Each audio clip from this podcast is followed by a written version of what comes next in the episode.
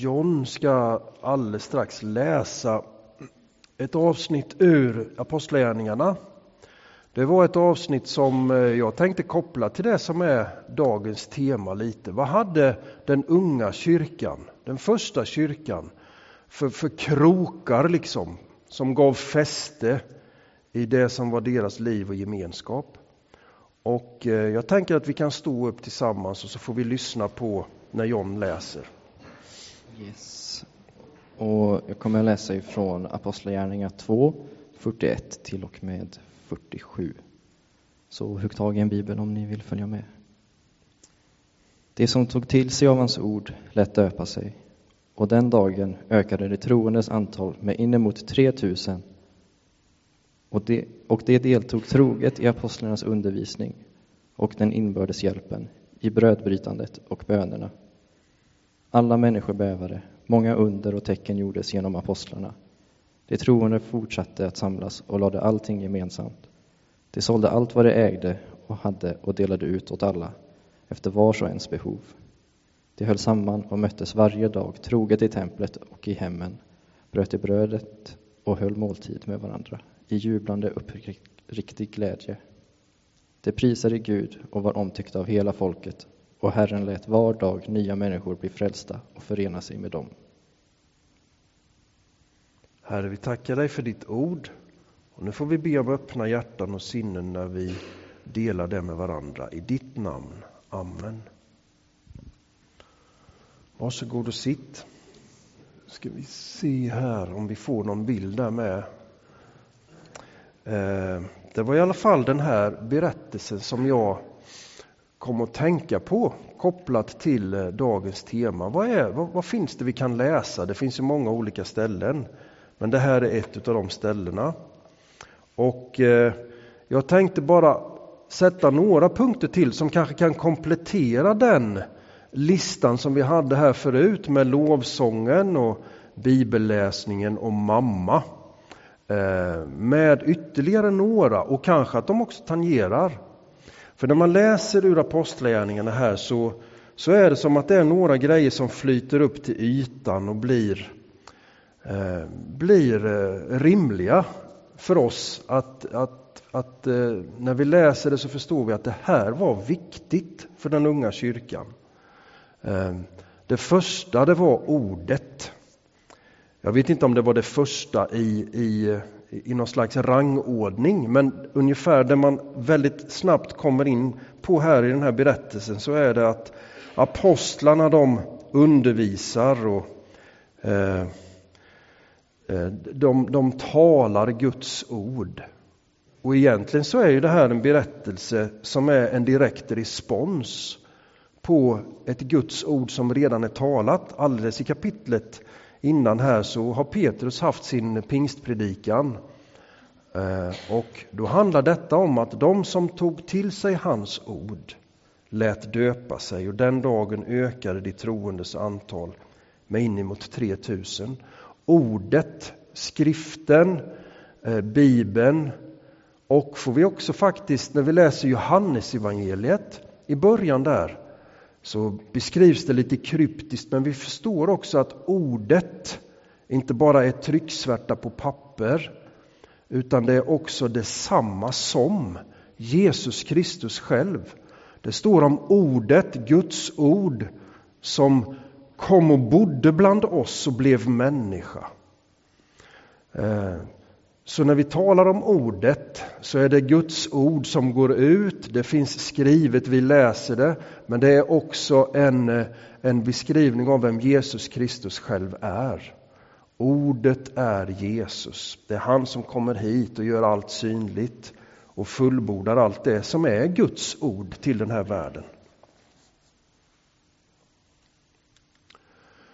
Bön och lovprisning Eh, då märker vi att ordet här, det, det, det, ligger med i den unga kyrkan och det låg med i den här undersökningen vi hade innan. Bön och lovprisning, bönen är inte nämnd specifikt i undersökningen vi hade innan, men lovprisningen ligger väl ganska nära det här med, med lovsång. Att uttrycka sig liksom inför Gud, till Gud, för den som han är. Eh, och så som jag tror att han är och den som jag vill hänge mig till och tillbedja. Eh, betoningen på lovsång handlar ju om att vi förflyttar ett fokus lite grann ifrån oss själva faktiskt. Eh, och låter, låter något annat få bli stort i våra liv, större än vilka vi själva är. Nu är det inte jag och, och, och mitt eget lilla projekt längre som är helt i fokus. Ehm, utan nu öppnar vi våra sinnen för det större. Han som är. Ehm, mysteriet kanske vi också kan kalla det. Ehm, men detta ägnade sig den första kristna kyrkan åt. Bön och lovprisning. Och det var återkommande och det var ofta. Det stod till och med att de möttes varje dag. De möttes troget. Och det var både i templet och hemma hos varandra. Eh, så platsen var inte helt specifik utan det var mer vad man hade för intention. Och bön och lovsång. Det var en, en, en av pelarna i den unga kyrkans liv. Det står att man bryter brödet och firar måltid. Eh, John var ju inne på det. Du hade några ord på ben där som jag också känner igen. Eh, där brödbrytandet är en sån. Alltså när, när det står eh, att, att bryta brödet här inom citationstecken så, så tänker jag att det är ganska tydligt kopplat till eh, att man firar det som Jesus gjorde med sina lärjungar den sista kvällen som, som han var i frihet. När de firade nattvardsmåltiden tillsammans. Och då Jesus gav Eh, instruktionen att fortsätt göra det här. Fortsätt göra det här för att minnas mig. Eh, och vi lägger också in mycket mer än bara ett minne i, i detta som är nattvardsmåltiden. Det är en bekännelse. Det är, en, det är ett uttryck för en tacksamhet och en glädje. Eh, ibland så kallas ju nattvardsmåltiden för eukaristin som har i sina språkliga rötter det här med tacksamhet i, i, i sig. Vi, vi kommer till Gud i nattvardsmåltiden och där får det finnas liksom en krok, ett fäste för det som är vår tro och vårt kristna liv. Någonting att liksom ständigt återvända till. Som inte bara är mig själv och hur jag mår eller, eller hur mycket av Gud jag har upplevt utan något att hålla i. Fortsätt med det här, sa Jesus till sina lärjungar. Men måltiden finns ju också med där och vi kan ju tänka att måltiden bland de första kristna inte bara var nattvard. Utan de, de åt, de delade brödet med varandra hemma i sina hem. Och, och när man äter med varandra så tror jag vi är många som har gjort den, den erfarenheten att med dem man äter, med dem man delar en måltid så, så, så knyts man ihop på något vis. Ehm. Och i den unga kyrkan så gjorde man det ofta och mycket. Ehm. Man delade livet på det viset. Och det är väl en uppmaning till oss att inte som troende hålla oss på våran egen kant.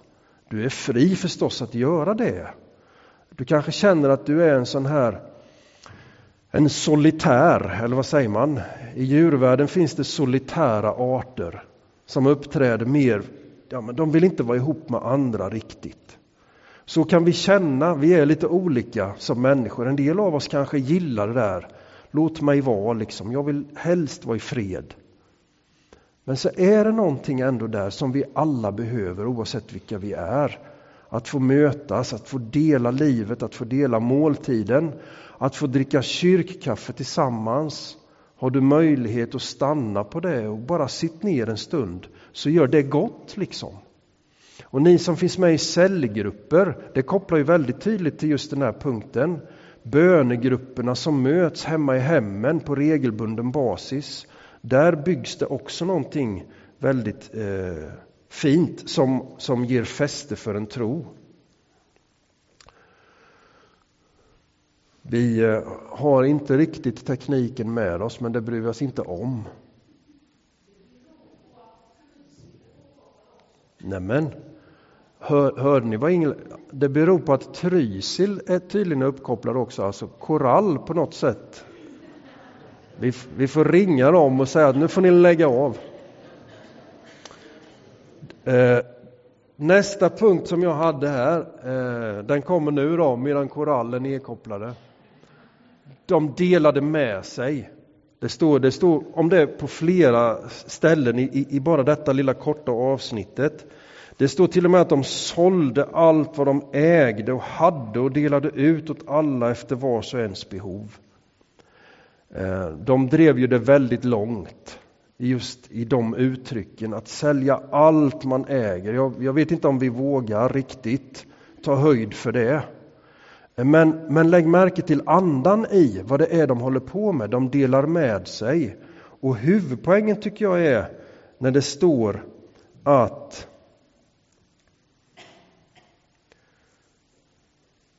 att jag tänker nu här.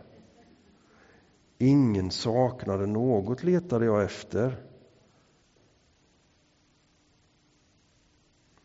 Ja, jag får släppa det. Det kanske var jag som hittade på det, men, men efter vars och ens behov i alla fall.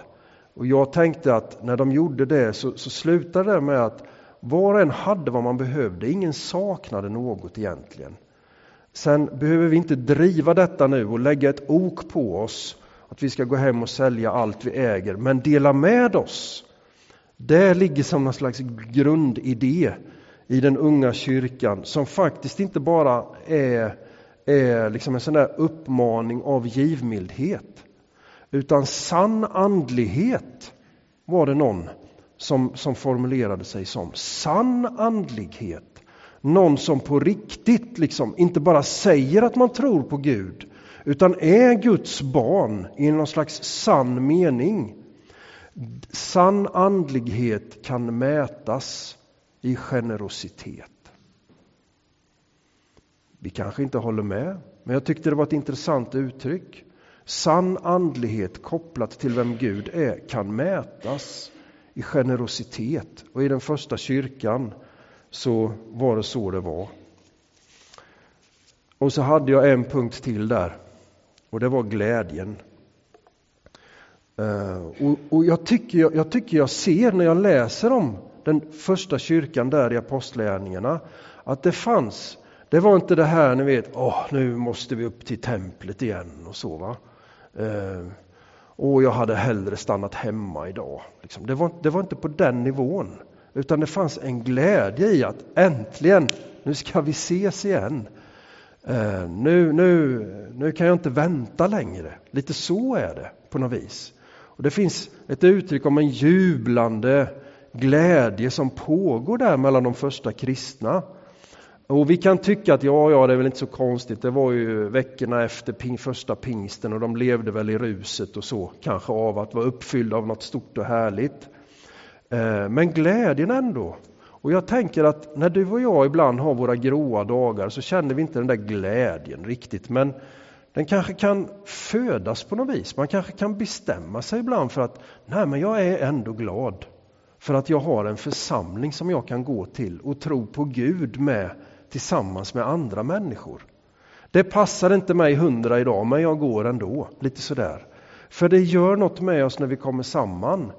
Eh, och glädjen tar sig också ett sådant uttryck i den här berättelsen att människor runt omkring, alltså utanför den här kyrkan, utanför gemenskapen, eh, skapade något gott i dem. Det står ju här att de var omtyckta av hela folket. Och jag bytte några ord här ute på, på innan kyrkan här angående detta och jag tänker att det saknar jag på något vis. Eh, jag kan känna en stor glädje över att få vara här och få, få tillbe och vara med er och så. Men den här kontakten med de som inte är med är, är, ganska svag liksom. För oss som kyrka och kanske för oss som troende överlag. Det är som att där ute är samhället och här inne är kyrkan. Och så uppstår inte riktigt det där flödet däremellan som man anar att, att det fanns faktiskt i början här. Den här glädjefyllda gemenskapen som, eh, som eh, den första kristna kyrkan utgjorde skapade en, en eh, någonting i hela folket som gjorde att de var omtyckta för det de var och det de trodde på. Hörrni, där sätter jag punkt nu. Fäste för en kristen tro på glid.